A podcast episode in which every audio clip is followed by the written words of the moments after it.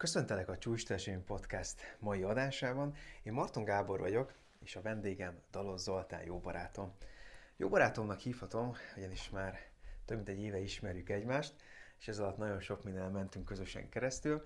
Egyik közös pontunk Zolival mindenképpen az, hogy mind a ketten banki háttérrel rendelkezünk, hosszú életig vezető volt az egyik nemzetközi bankban, különböző területeket vezetett, és szinte napra pontosan három éve lépett ki az alkalmazotti létből, és akkor vált teljes munkaidős vállalkozóvá. Nevéhez fűződik három fő dolog. Az egyik a DLX Media, ugyanis három év óta gyakorlatilag marketing kivitelezéssel és marketing tanácsadással foglalkozik. Emellett a nevéhez fűződik egy nagyon inspiratív rendezvény sorozat, ez pedig az üzlet és utazás. És amire különösen felnézek Zolira, hogy egy könyvet is írt az alkalmazottból vállalkozó válás útjáról, amiben hasznos tanácsokat oszt meg mindazokkal, akik kacsingatnak a, a gondolattal, hogy vállalkozóvá válnak egy napon. A könyv címe Alkalmazottból vállalkozó, és át is adnám a terepet a felvételnek. Jó időtöltést kívánok hozzá! Izgalmas témákat hoztunk a mai alkalomra. Azzal kezdenénk, hogy röviden mutatkozzál be, és hogy mesélj arról, hogy milyen projektjeid vannak, mik a legizgalmasabbak most az életedben. Üdvözlök mindenkit, és köszönöm szépen újra a meghívást. Kereken három éve, szinte napra pontosan három éve léptem ki a biztosnak vélt alkalmazotti létből, és kezdtem el saját vállalkozásokat építeni. És volt az elején egy ilyen körülbelül másfél év útkeresés, amikor amikor gondolkoztam azon, hogy tényleg mi is az én utam, volt leginkább azon billegtem, vagy azon gondolkoztam, hogy inkább saját projekteket szeretnék építeni, vagy pedig inkább ügyfelezni szeretnék, és egy klasszikus ilyen ügynökségi modellt építeni föl. Majd, majd végül az lett a megoldás, hogy a kettő párhuzamosan fut egy bizonyos arányban. Most válaszolva a kérdésedre, hogy milyen projektek futnak, a fő tevékenységünk az egy marketing ügynökség, klasszikus marketing szolgáltást nyújtunk kisvállalkozásoknak, tehát nekünk az a célcsoportunk, aki ilyen 5 kötőjel 15 fős cégek, árbevételbe is ez az 50 milliótól kb. 500 milliós árbevételű cégek, ahol azt tapasztaljuk, hogy a legtöbbet tudunk segíteni. És ez egy teljes körű szolgáltás, tehát hirdetéseket kezelünk, tartalmat gyártunk, egyszerűbb rendszereket építünk a cégeknek, ez a, ez a fő tevékenység, és mellette van egy szerelem projekt, amiről már ugye többször beszéltünk korábban, ez az üzlet utazás nevű eredetileg egy rendezvény sorozattal indult, tehát most már 8 rendezvényen túl vagyunk, ami esték során ebben a két témában, tehát üzlet és utazás témákban hívunk meg kettő-kettő vendégelőadót egy estére, és abszolút ennek az a célja, hogy egy inspiráló, ismeretterjesztő, motiváló este legyen, abszolút nem egy ilyen sales jellegű rendezvényt kell elképzelni, hanem tényleg talán a TED-hez hasonlít a legjobban, ezt többen szerencsére visszajelezték már. Úgyhogy ezzel a rendezvényel indult el ez a név, tehát az Üzlet és Utazás nevű rendezvénysorozat. Ezt kiegészítették interjúk, amit ugye YouTube-on publikálok, és sikeres emberekkel beszélgetek. És végül most egy hónapja e köré vagy e fölé építettünk egy online magazint, ami ugyanebben a két témában ugyanígy inspiráló tartalmat oszt meg. Itt most ugye szöveges tartalom, tehát kvázi egy ilyen blog jellegű magazint építünk, és ez a három együtt most így megerősödve az, az új üzlet és utazás csoport, vagy koncepció, vagy mindegy, hogy hívjuk. Én arra lennék kíváncsi, hogy hogyan jöttek ezek az ötletek? Uh-huh. Mert ugye szerintem sok ember azzal küzd, hogy vannak inspiráló ötletei, de hogy nem tud választani közülük, uh-huh. hogy neked ez, ez így, ezek hogy jöttek?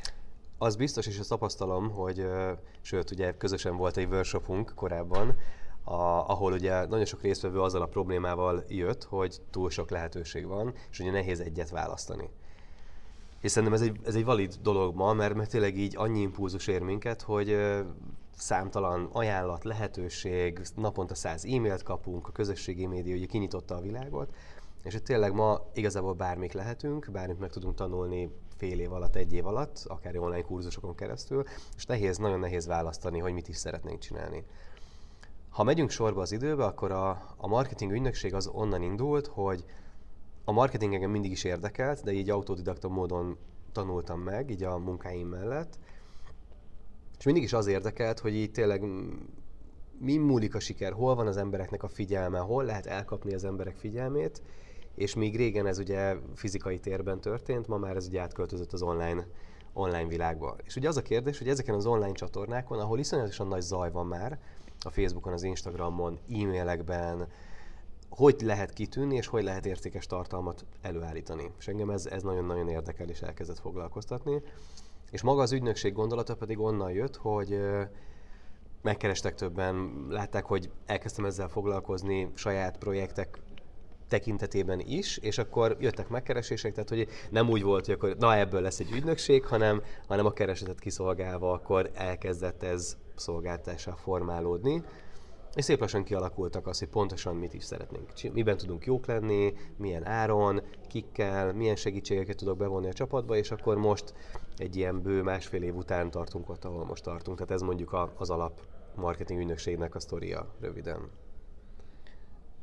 Azt gondolom, hogy az egyik legnagyobb kihívás az az, hogy belevágjunk valamiben, úgy, hogy nem tudjuk, hogy annak mi lesz a végeredménye, vagy valóban az sikeressé válik-e. Mesélsz néhány példát, amiben te nem voltál sikeres? Például, a, amikor elkezdtem ezt az egészet, akkor én egyből egy nagy bukással kezdtem. Volt a tanulság ebből a történetből, hogy át kell gondolni azt, hogy az embernek miért van szüksége üzletása, egyáltalán szüksége van-e üzletása, mert sokszor azt gondoljuk, hogy ú, hasonló élethelyzetben vagyunk, és akkor, és akkor milyen jó, hogy közös céljaink vannak, és akkor társuljunk. De ami most így jónak tűnik, az ugye öt év múlva egyáltalán biztos, hogy hasonló élethelyzetben leszünk. Vagy hogy mondjuk kiegészítjük egymást, mert én jó vagyok A dologba, az üzletárs jó B dologba, de lehet, hogy azt a hiányt én tudom pótolni egy alvállalkozóval, vagy egy asszisztenssel, vagy valami más módon. Tehát én azt gondolom, hogy a, ez az üzleti társulással nagyon óvatosan érdemes bánni, mert hasonlóan, ahogy a házasságoknál is sajnos a statisztika nem túl, nem túl jó, tehát ugye a, a vállás aránya most valami 65-70 százalék körül van. Sajnos ez az üzleti életben is igaz, ott még talán rosszabb, hogy az öt éven belül elhasaló vállalkozásoknak az aránya az, az nagyon magas. Tehát szerintem a, a, ebből az egyik tanulság, és amit én ebből tanultam, hogy nagyon óvatosan kell bánni a hosszú távú üzleti társulással. Vannak nagyon jó példák is erre, akár tényleg itt a, a nemzetközi nagyvállalatokban is ugye ismerünk több olyat, ahol két-három-négy tulajdonos van benne, de szerintem ezt, ezt mindenképpen érdemes átfontolni, mert amikor benne vagyunk a vállalkozás indításnak a, a hevében, a lendületbe, akkor, akkor nem biztos, hogy ezt annyira átgondoljuk, mert lendületből belemegyünk, és ú, most ez így jónak tűnik, persze, vállalkozzunk együtt. Nagyon izgalmas, amit mondasz. Ugye mi együtt csináltuk az első lépés workshopot, és én azt tapasztaltam a veled való közös munkában, hogy az abszolút ez egy természetes dolog, uh-huh. hiszen nagyon jó ki tudtuk egészíteni egymást. Jöttünk egyfajta banki háttérből mind a ketten, hogy ez egy közös pontunk Zolival, Másik oldalon nagyon jó ki tudtuk egymást egészíteni. Te ugye főleg ugye a marketinges gondolkozásmódot, ez a nagyon jó struktúráltságot hoztál be, én behoztam a coaching módszertant, és így tudtunk egymásnak, és, és ugye a részvevőknek is segíteni, és ott nagyon jól meg tudtuk határolni szerintem a, a partnerségnek a kereteit. Mesélsz kicsit erről, hogy aki gondolkozik akár partnerségekben, vagy akár a vállalkozói munkában, üzlettársban, akkor te mhm. milyen szempontokat veszel figyelembe, vagy uh-huh. vennél figyelembe?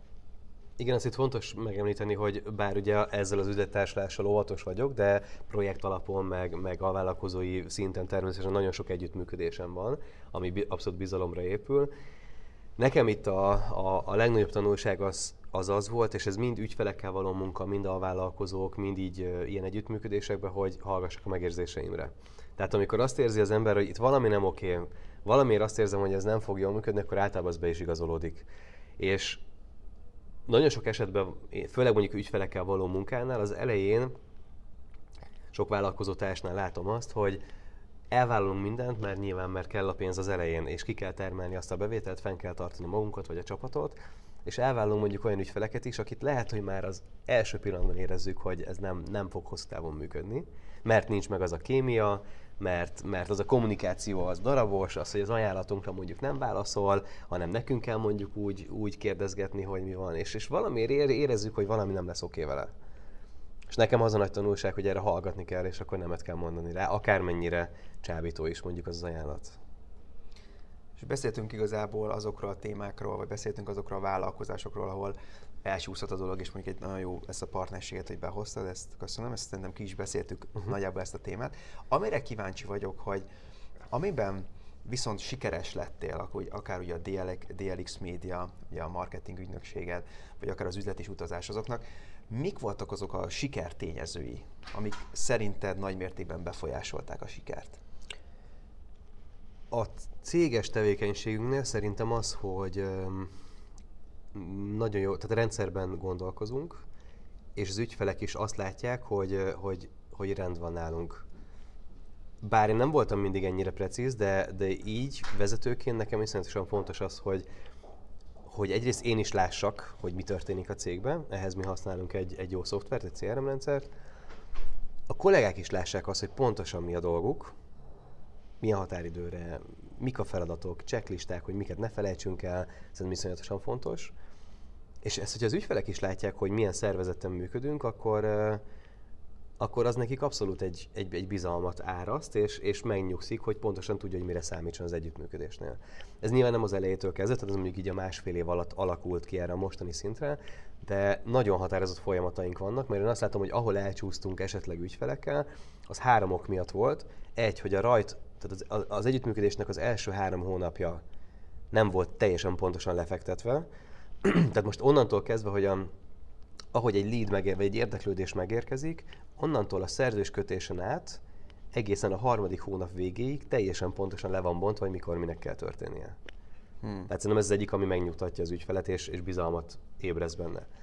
A másik az, hogy a heti, heti egyeztetés az ügyféle. Akkor is, hogyha nem történt semmi, mert sokszor volt olyan, hogy mi dolgoztunk a háttérben, mi azt gondoltuk, hogy teljesen jó minden, de mondjuk ezt nem kommunikáltuk le, és mondjuk csak három hetente beszéltünk az ügyfélel, és nem jó, mert van, ahogy ez a mondás is tartja, hogy nem elég jónak lenni, jónak is kell látszani, és igenis az ügyféllel fontos beszélni minden egyes héten, akkor is, hogy nem történik semmi, akkor csak megbeszéljük, hogy nem történt semmi, és boldogok vagyunk, és megyünk tovább, minden oké. Okay. De van, nagyon sok, nagyon nagy jelentősége van ennek, hogy egy heti, heti check. A harmadik pedig, ami szintén hiányzott, és ez egy nagyon-nagyon nagy tanulság volt, hogy sok ügyfele elkezdtünk együttműködni, de nem volt egyértelműen leírva és kimondva, hogy neki mi a célja. És ugye ez a smart rendszerbe próbáljuk most már rábírni őket, hogy, hogy egy célt határozzunk meg. Ugye a smart az azt hogy specifikus, mérhető, attraktív, vagy achievable, elérhető, inkább az egy jobb fogalmazás, reális, releváns, és időhöz kötött, ugye ez a, ez a fajta célkitűzési rendszer, ami nagyon sok esetben volt, hogy hát oké, okay, persze posztolgassunk a közösségi médiába, csináljunk videókat, csináljunk hírleveleket, oké, okay, de nem volt egy olyan cél, ami felé tartottunk, és annak ellenére, hogy Nekünk nyilván abban nincs felelősségünk, hogy azt ténylegesen mondjuk elérjük, de tudunk tenni érte, hogy tud, látjuk azt, hogy merre megyünk legalább. És az nekünk nagyon-nagyon fontos, mert nyilván most nem csak a marketingen múlik a végső eredmény, mert múlik az ő ügyfélszolgálatán, az ő termékén, az ő szolgáltásán. Tehát a marketing az nem tud teljes, teljes felelősséget vállalni, nem is várható el, de mégis, ha látjuk azt, hogy merre felé tartunk, akkor tudunk valamihez igazodni. És ez a három, amit, amit megtanultam, hogy ez, ezen nagyon-nagyon sokat kellett csiszolni, és azóta így a lemorzsolódásunk az nagyon minimális lett. Ez nagyon jó, amiket mondtál, mert látom, itt is megvan az a nagyon erős rendszer szemlélet, ami, ami elengedhetetlen ahhoz, hogy egy fenntartató vállalkozást tudjunk építeni. neked a magánéletedben mennyire használsz rendszereket, és hogyha használsz, akkor miket használsz? Elég struktúrált az életem ilyen szempontból, tehát most már nagyon-nagyon régóta szerintem az alaprendszerem az a naptár. Tehát az, hogy te, ami nincs bent, azt elfelejtem. Tehát én naptár szerint élek, be van osztva szinte minden órám, a hétvégék is, a, a, a privát programok is, tehát a, a párommal is mindig mondom neki, hogy küldjön egy kattintóst, egy, egy ilyen naptárbejegyzést, amire csak rányomsz, hogy igen, mert mert tényleg az a legegyszerűbb, amikor látjuk az összes programot, a családi programokat, és nincs kérdés, hogy, hogy mikor ér rá az ember, tehát szerintem ez, a, ez, a, ez alap. A, alap. A, hát minden, most az e-mailezés is ilyen, hogy arra is van, van, egy, van egy technikám, hogy ez a, a Zero Inbox, ez a GTD módszer szerint most már egy, egy jó ideje így kezelem az e-maileket, hogy, hogy gyakorlatilag mindig tisztán tartom a, a, az inbox fiókomat, és mindenre valamilyen szinten reagálok. Um, vannak különböző, nem tudom, feladatkezelő, Trello, CRM, egyéb listák, rendszerek, tehát használok sok olyan szoftveres megoldást, ami így segít a hétköznapokban. Ja, meg Google Drive még az, ami nekem így a, abszolút így a, a központi elemem, tehát hogy nekem minden, minden, minden struktúrát a mappákba rendezve, de az orvosi papírjaimtól kezdve a, a útlevél másolatot, tehát minden, minden, minden fönn van, ami, ami tudom, hogy fontos és elérhetőnek kell lennie. Igen, ebből is kitűnik, hogy neked a rendszer az egy nagyon fontos az alapköve nagyon fontos, igen. az életednek. Én arra lennék még kíváncsi, kicsit még visszakanyarodva az üzlethez, hogy mi az üzlet és utazás rendezvénysorozatnak a sikere, vagy ott is a sikertényezőkre vagyok nagyon kíváncsi. Uh, ami visszajelzések érkeztek, mert ugye minden, ja, szerintem ez is tök fontos amúgy, hogy főleg ilyen rendezvénynél, vagy valamilyen ilyen szolgáltásnál, hogy kérünk visszajelzést. Tehát nem, nem, nem bonyolult, el meg kell kérdezni az embereket, hogy hogy érezték magukat és mi tetszett. Én ezt úgy csinálom meg, hogy a Google Drive-on keresztül ugye lehet Google űrlapokat létrehozni, aminek van egy olyan tulajdonsága, hogy lehet anonim. Tehát ők egyszerűen tényleg név nélkül és e-mail, címet, e-mail cím nélkül egyszerűen csak ki tudják tölteni ezt a formot, és az anonimitás tud biztosítani egyfajta ténylegesen őszinte visszajelzést. És mindig meg szoktam kérdezni, hogy nyugodtan, bátran, mi tetszett, mi nem tetszett, mi az, amit fejleszünk, összességében hány pontot adnak erre az estére egy tízes skálán, és bármi ötlet, vagy előadóra javaslat, vagy bármi, amit így, így jónak gondolnak a jövőben megfontolni. És nagyon érdekes, hogy tényleg iszonyatosan jó visszajelzések szoktak jönni, és ezeket én próbálom meg is hallani. Nyilván nem tudunk megfelelni mindenkinek, és nem is kell megfelelni mindenkinek, de az átlag ilyen 90-92 os visszajelzések azt igazolják, hogy, hogy ténylegesen jó, amit, amit csinálunk. És ami vissza szokott érkezni, és ami ugye eleve az egész ötlet volt az, az elején, hogy ez a két téma, ez balanszba legyen. Mert van, aki az üzleti oldal miatt jön, és szeretne kézzelfogható gyakorlati tanácsokat kapni, marketingbe, automatizálásba, rendszerekbe, vállalkozási ötletekbe, tehát tényleg a, a, az üzleti része, de ő is kap egy kis inspirációt és egy-egy utazást, egy sztorit, ami elrepít minket távoli tájakra, és kicsit ez így fellazítja az egészet. Vagy van, aki az utazó sztorik miatt jön, de kap egy kis kézzel fogható dolgot, amit haza tud vinni. Tehát szerintem ez egy egyensúly, ami, ami jóvá tette, illetve most már utol, az utóbbi időben egyre nagyobb hangsúlyt fektetek a kapcsolatépítésre, hogy a négy előadás között van egy hosszú szünet, ez most már ilyen 30-35 perces szünet, és szándékosan azért, hogy tényleg a résztvevők, mivel hasonló érdeklődési körűek, ki tudják használni a kapcsolatépítésre, és ez, ez is egy nagyon jó pont, és szokták szeretni. Ha már kapcsolatépítés, neked mi a titkod kapcsolatépítés? Mert ugye nagyon sok rendezvényen, ott uh-huh. vagy most novemberben, és ha jól emlékszem, öt rendezvényt említettél. Neked mi ebben a titkod? Szerintem kedvesnek kell lenni az emberekkel, tehát egy őszinte érdeklődés és őszinte nyitottsággal állni az emberekhez. Mivel ugye mindketten az együttműködésbe hiszünk, ugye pont mi is így találkoztunk, hogy bemutattak minket egymásnak. Abszolút azt gondolom, hogy tényleg mindenkiben van érték, és mindenki tud a másiknak segíteni valahogy. Nyilván az időnk véges, tehát azért valahogy priorizálni kell, és muszáj uh, szelektálni a találkozókból, meg mindenből. De az is lehet egyfajta segítség, hogy uh, ez ugye lehet egyfajta tömeges kommunikáció, akár ugye a közösségi médián vagy hírleveleken keresztül, hogy, hogy én azon keresztül adok inspirációt, ötleteket, most ugye a, a hírlevelemet is például átalakítottam egy, egy pár hónapja, és abszolút egy érték központú lett, és hasznos cikkeket gyűjtök össze a világból, könyvajánlókat, rendezvényajánlókat. Tehát ahelyett, hogy ez egy, ez egy öncélú, push típusú hírlevél lenne, ahelyett egy abszolút egy érték alapú hírlevél lett belőle. És szerintem ez, ez a kulcsa így a, a, a networkingnek, hogy tényleg megnézni azt, hogy mit tudsz te adni a, a másiknak, és így, így állni hozzá minden egyes kapcsolathoz. Ez nagyon tetszik.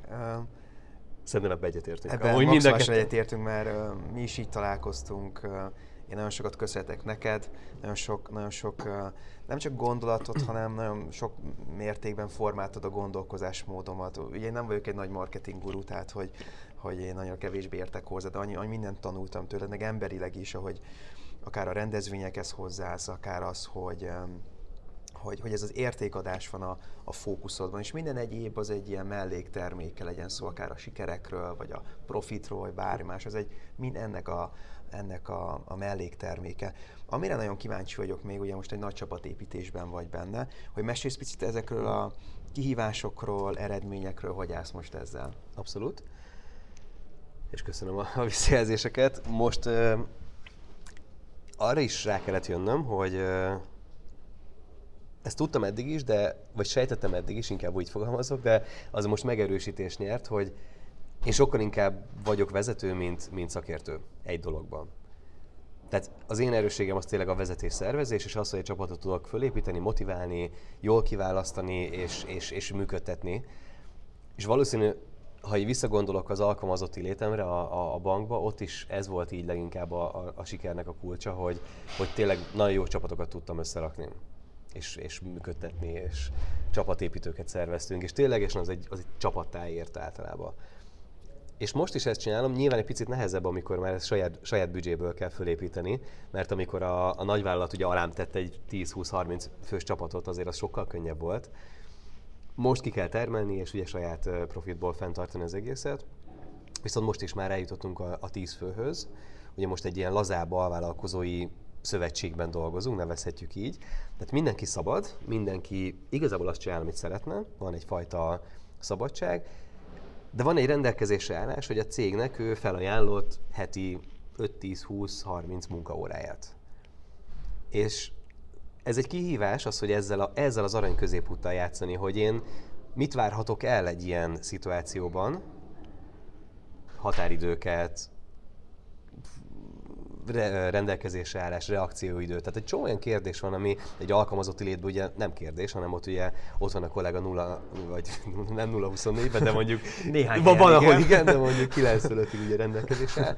Ez nyilván egyfajta kihívás, viszont én azt látom, hogy, hogy ez az, amiért most nagyon sokan csatlakoztak, ez amiért nagyon sokan érdeklődnek és szeretnének csatlakozni, hogy hogy ő tök szabadon beleláthat egy ilyen rendszerbe, és lehet, hogy munka mellett csak heti 8 órában megír négy darab cikket, vagy kettő cikket, és, és boldogság van. És közben ő azt csinálja, amit igazából szeret, és megtette az első lépést abba az irányba, hogy, hogy, hogy a hobbiából tudjon majd a későbbiekben élni.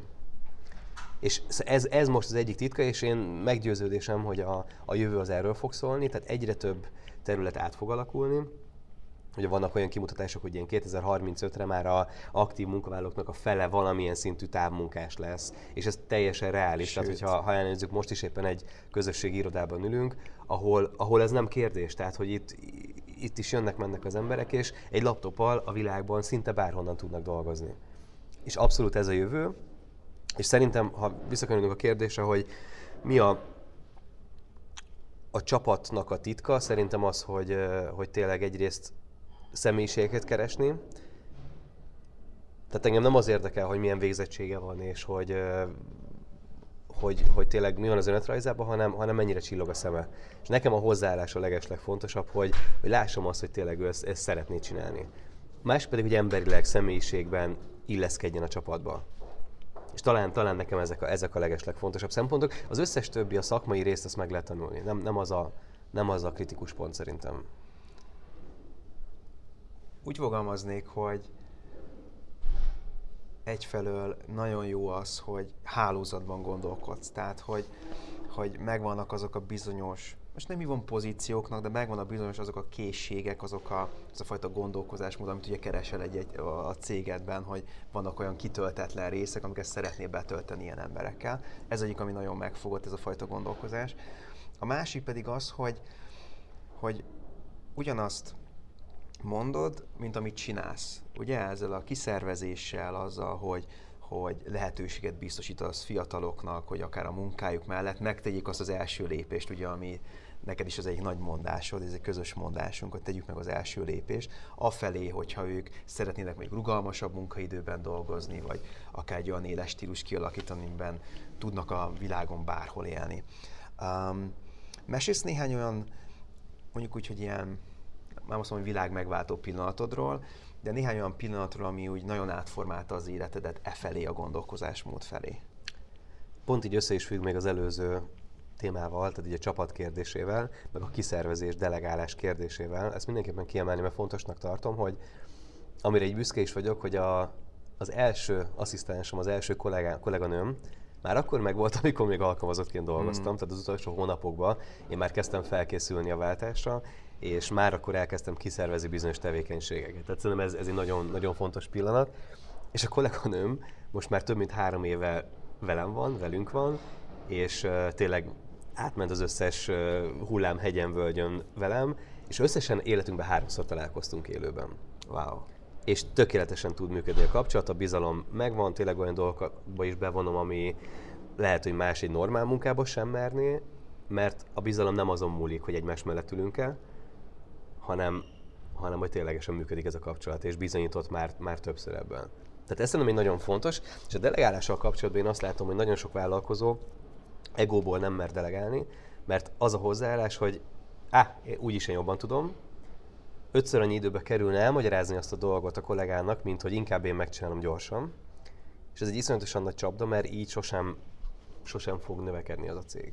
Én abban hiszek, ugye elég sok helyen dolgoztam előtte alkalmazottként, és én ezért nagyon hálás vagyok annak az időszaknak, mert bár néha nehéz volt, de lehetőségem volt arra, hogy tényleg, vagy legalább ilyen 5-10 erős vezetői képet láthattam, és ebből össze tudtam gyúrni magamnak, vagy ki tudtam csipegetni belőle azokat a tulajdonságokat, ami nekem, nekem oké, okay, és nekem szimpatikus volt. És, és én így a csapatvezetésbe is, meg a delegálásba is abszolút úgy gondolkozok, hogy 90-95% bizalom, és 5-10% kontroll. Tehát, hogy sokkal inkább az van túlsúlyban, hogy én engedem, hadd csinálják. Nyilván be vannak építve olyan ellenőrzési pontok, hogy azért ránézek dolgokra, meg azonnal kiderül, hogyha valami nem oké. De, de ha a kollega azt érzi, hogy te felhatalmazod, te bízol benne, és ezt ki, ezt ki is mutatod felé, akkor, akkor szárnyalni tudnak.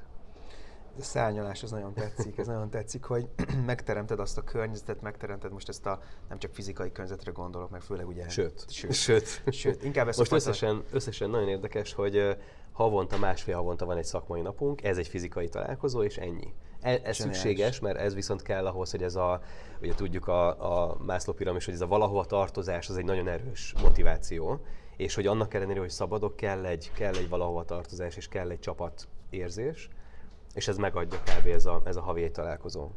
Meg főleg az, hogy teremtesz nekik egy inspiratív érzelmi közeget is, tehát hogy ez nem csak a fizikai környezetben szerintem fontos ez, mert lehet a legtutibb high-tech minden körülötted, ha nincs meg ez a fajta bizalom is, amiről te beszéltél. Amire nagyon kíváncsi vagyok, hogy most mi a legizgalmasabb projekted, amint dolgozol? Mindegyik is. Ezt gondoltam. De, de sok minden van terve, de abszolút ez a, az üzlet és utazás csoport ez, ami leginkább így, így mozgat. Mert azt látom, hogy tényleg ez, ez értéket tud, tud képviselni. Itt abszolút az a cél, hogy ez, ez fenntarthatóvá váljon, jól működjön, a rendezvények teltháza, teltházzal menjenek, jó előadókat tudjunk szerezni. Hál' Istennek mindig egy vagy két előadásra előre ez meg szokott lenni. Tehát most már januári, az, januári előadói kör már megvan, most már így a márciusiban gondolkozok, hogy ugye most, amikor ezt veszük föl, akkor éppen november vége van. Tehát én mindig ilyen egy vagy két rendezvényel elő, előre tudok már gondolkozni, ez nagyon jó, jó érzés. Akkor ami újdonság, hogy a, az interjúimat egy új módszerrel veszem föl. Egyrészt elkezdtük ezeket kötegelni, ami azt jelenti, hogy nem hetente egyet veszek föl, hanem egy hónapban egy napon négyet egyszerre. És ez iszonyatosan hatékonyá teszi, mert nem kell négyszer felszetepolni a fényeket, a kamerákat, beállítgatni mindent, hanem tényleg egy napra megkérek, megkérem a vendégeimet, hogy, hogy alkalmazkodjanak az időponthoz, és sokkal-sokkal hatékonyabban fel tudjuk venni a, az interjú. Ez is egyfajta újítás. Um, a magazin, az, hogy tényleg oda minőségi jó cikkek szülessenek, és abszolút nem a mennyiségre megyünk, hanem a minőségre, ez, ez ami mozgat, illetve az, hogy januárban szeretném elkezdeni a, a második könyvet, szintén egy májusi megjelenéssel. Mesélsz róla egy kicsit, hogy miről fog szólni? Igen, ugye az, az első írta le gyakorlatilag ennek az elmúlt három évnek a történetét, vagy két és fél évnek a váltástól, a nehézségeken át az én saját sztorimat, hogy hogy jutottam el idáig. Ez volt az első ugye alkalmazottból vállalkozó névvel. A második az kicsit más lesz, az egy interjú kötet lesz, de van egy minta a fejemben, ami nekem nagyon-nagyon tetszik, és ne, kevés itthoni példát láttam rá. Ez a Tim Ferrisnek a Titánok eszköztára című könyv, ezt amúgy javaslom minden vállalkozónak, mert szerintem egy ilyen, egy kódex, egy ilyen iszonyatosan tömény, hasznos ismeretanyag, ez arról szól, hogy jó vastag, vagy 700 oldalas a könyv, hogy körülbelül 100 mini interjú van benne, és ezek a mini interjúk ilyen 4-5-6 oldalon keresztül mutatják be a vendéget. Ezek három fő témakörre vannak csoportosítva, az egészség, gazdagság, bölcsesség, és ezek még pluszban meg vannak tűzdelve ilyen saját keretes írásokkal, ami egy, szintén egy ilyen néhány oldalas kis plusz info a szerzőnek a tollából. És nekem ez a formátum, ez nagyon-nagyon megtetszett. Nem lesz nyilván ennyire sok, meg nem lesz ennyire vastag a kötet, meg ennyire sok interjú nem lesz benne, de valami hasonlót szeretnék megvalósítani az itthoni helyfüggetlen vállalkozókat bemutatva. Tehát, hogy ki hogy tudta megvalósítani azt a helyfüggetlen életet, amit ő él, és, és valami ilyesmiről fog szólni. Meg is van körülbelül az interjú alanyainknak a, a jelentős része. Ugye egy része már el is készült korábban, csak azokat kell átalakítani, másik része pedig mostanában fog elkészülni. Úgyhogy körülbelül ez van terve. Ez megint azért jó, ez a, ez a műfaj, hasonlóan az interjúkhoz, hogy ez nem csak rólam szól, tehát ez már túlmutat a saját sztorimon, és együtt ezeket a történeteket becsomagolva tudunk értéket adni. Én már nagyon várom, hogy elolvashassam, ahogy elolvastam a, a, az első könyvedet is, amit egyébként javaslok mindenkinek, aki uh, arra vállalkozna, hogy uh, vállalkozóvá váljon. Mindenképpen érdemes elolvasni, nagyon jó gyakorlatok vannak benne, és most, sőt, ugye van most egy jó lehetőségük is, ugye uh, van hozzá munkafüzet, hangos könyv, tehát ahogy, ahogy szeretnétek, ezt azért szeretném most uh, elmondani nektek, hogy ha ezen gondolkoztok, akkor az egy must-have könyv, szép angolosan kifejezve. Amire nagyon kíváncsi vagyok, hogy ebben a három évben, amióta te vállalkozóvá váltál, miben változtál a legtöbbet? Szerintem ez egy folyamatos ilyen önismereti út, és talán ebben, hogy megerősítette abba, hogy tényleg ki vagyok én, mi az, amiben igazán jó vagyok, az, hogy igenis meg tudok állni a saját lábamon, és, és nem kellenek az alkalmazotti keretek, hanem, hanem meg tudom ezt csinálni tehát inkább egy ilyen megerősítést nyert ez, hogy, hogy jó ez az irány. Miben változtam? Talán türelemben. Tehát az hogy, az, hogy türelmesnek kell lenni nagyon sok mindenben, nekem ez mindig is nehezen ment, mert ilyen nagyon kampányszerűen működtem, nagyon ilyen robbanékonyan, a figyelmem az így nagyon rövid volt, szinte mindig, és például pont a videózás az első olyan, amiben kitartó tudok lenni. Pont most írtam tegnap egy, egy rövid Láttam. posztot erről, hogy tényleg nagyon-nagyon kevés olyan dolog van, amit, amit ennyire tartósan tudtam csinálni, és nem, hogy ez a, ez a lendület ez csökkenne, hanem tényleg így egyre, egyre lelkesebben csinálom, mert látom az értelmét, és annak ellenére, hogy ebben közveti, közvetlen üzleti előnyöm nincsen. Tehát ezekben az interjúkban, nem tudom, 64 rész elkészült, ebben ilyen ezer munkaóra benne van körülbelül. De 6-700 biztos. Mert felvenni, oda menni, megvágni, utómunka, publikálni, idő, tehát rengeteg, rengeteg munka van vele. Ebből közvetlen eredmény nem született, de az interjú alanyomnak a felét például nem is ismertem, hanem ennek köszönhetően születtek tényleg barátságok, jó üzleti kapcsolatok, új lehetőségek. Ez egy olyan műfaj, amivel én csak adok, tehát, hogy mivel ez nekem rövid távon semmi előny nem...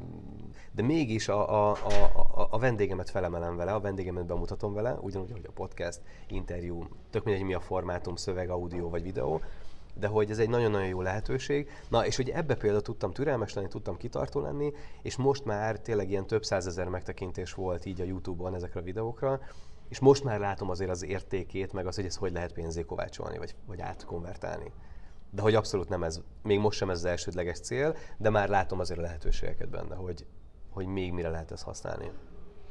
Ez nagyon tetszik, ez a, megint az értékadás. Ez a türelem, és a türelem mondjam nekem a, a talán legnagyobb változás, hogyha így a kérdésedre válaszolok. Nagyon jó. a, elnézést. Ami nekem még úgy kíváncsivá tesz, hogy mi szerinted a legnagyobb akadálya annak, akinek van mondjuk egy kisebb vállalkozása, és még lehet, hogy még csak ez a akár csak 10 millió forint évente, vagy akár tipikusan mondjuk akár egy katás vállalkozó, aki hm. viszont szeretne mondjuk majd uh, növekedni, és mondjuk tényleg elérni ezt a éves szinten 30-40-50 milliót, aki nektek ugye a célcsoportotok már. Um, mi a legnagyobb akadálya annak, hogy nem tudod a nőni, most így marketinges szempontból nézve?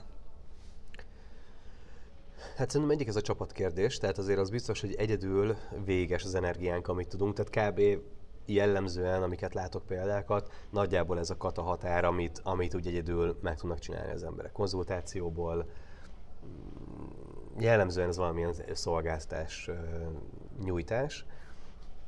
És szerintem a, a, a növekedésnek az egyik gátja, hogy ha nem gondolkozik csapatban az ember, tehát az, akkor az belimitálja mindenképpen, hogy plusz nem érthetünk mindenhez. Tehát szerintem e- ez egy nagyon fontos dolog, hogy, hogy nem tudunk egyszerre lenni stratégiák, cégvezetők, szakértők, jó könyvelők, a jogi dolgokhoz is érteni, a pénzügyekhez érteni. Tehát se, nem hiszem, hogy van olyan ember, akiben ez minden megvan egyszerre. Én azt gondolom, hogy ha valaki növekedni szeretne, akkor, akkor igenis be kell vonni szakértőket, segítséget, alvállalkozókat, csapatot építeni. Tehát szerintem ez, a, ez az egyik kulcsa. A másik pedig az, hogy a, a marketingben is rengeteg lehetőség van ma, és az a kérdés, hogy ezeket a csatornákat ki tudjuk-e jól használni, ami rendelkezésre áll, és tudunk-e úgy kommunikálni, hogy láthatóvá váljunk. Ez szerintem a másik, hogy ebbe a zajba hogy tudunk kitűnni. Például egy-két gyakorlati tip, hogyha ha gondolod, Légy szíves, légy szíves. hogy um, most 2019 végén abszolút az körvonalazódik, hogy ja igen, most megkérdeztem több előadásomon, hogy hányan vannak, akik jelen vannak egyszer az alábbi platformokon, Facebook, Instagram és LinkedIn. Tehát aki mind a hárman ott van. Meglepő volt az eredmény, tehát általában így a közönségnek a negyede, ötöde, egy harmada tette föl a kezét. Tehát hasonlóképpen néztem, mint ahogy most, de hogy nagyon-nagyon meglepő volt, hogy, hogy nincsenek jelen az emberek, és míg, míg magánszemélyként ez opció, meg úgy lehet szeretni, meg lehet nem szeretni, de vállalkozóként kötelező jelen lenni, mert különben nem találnak meg az emberek. És a, ami nagyon-nagyon nagy tényleg megdöbbentő rádöbbenés, vagy, vagy érdekes tény, hogy, hogy a LinkedIn az új Facebook. Tehát a LinkedIn ma úgy működik, mint a Facebook 5 éve, hogy egyszerűen van organikus elérés, el lehet érni az embereket, reagálnak, működik, és, és ha valamit kiteszel, és az jó az a poszt, akkor fogják sokan látni. A Facebookon azért ez az elérés ez már nagyon alacsony.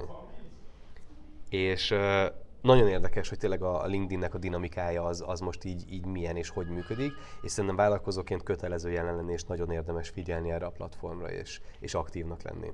Tehát ez most így a aktuális jó tanácsom, amivel én most nagyon sokat foglalkozok, és tényleg így az ezer, egy néhány száz követővel nem ritka, hogy, hogy 3, 4, 5, 6 ezer megtekintést csinál egy poszt. Csak és azért, mert, mert lájkolják, és még nem is megosztás, hanem csak kommentelnek és lájkolják a posztokat, és az algoritmusa teljesen máshogy működik, emiatt eljut sok emberhez. Nagyon jó, nagyon jó. Pont le is lőtted a következő kérdést, hogy a marketing tanács lett volna, de nem baj, hát ez a jó. Egymás vagyunk hangolódva. Um, itt lassan a... Be- de ha ilyen összefoglalót szeretnék, akkor az, hogy úgy, kon- tehát úgy gondolkozzon az ember a kommunikációban, hogy nyilván az adott platformnak megfelelő Aha. kommunikációt mutasson kifelé, és úgy adjon értéket. Nyilván a LinkedIn-en egy szakmaibb, az Instagramon egy sokkal lazább, emberibb, vizuálisabb content vagy tartalom, az, az, az tök oké. Okay. De az, hogy jelen kell lenni és, és értéket kell adni. Úgyhogy ez a, ez a minél, minél több platformon, mm-hmm. ami és érdemes rászállni az időt. Tehát tényleg sokan azt mondják, ú, ez rengeteg idő, meg nem tudom, hogy mit posztoljak, meg macera. Ha ez macera, akkor szervezze ki valakinek, vagy kérjen tanácsot, de hogy, de hogy érdemes, mindenképpen kell ezzel foglalkozni vállalkozóként. Ez nagyon tetszik ez a tanács, ez nekem is megfontolandó mindenképpen. um, itt lassan a végéhez érünk a podcastnek. Nekem az lenne még a kérdésem, hogy ki a te példaképed? Több, több olyan emberke van, akit én figyelek és követek aktívan. És ezekből próbálok valamilyen mixet kialakítani. Tehát nincs egy ember, akit ki tudok emelni, de több olyan személy van, akit én figyelek. Az egyik a Tim Ferris, akit említettünk már ugye ennek a könyvnek az írója.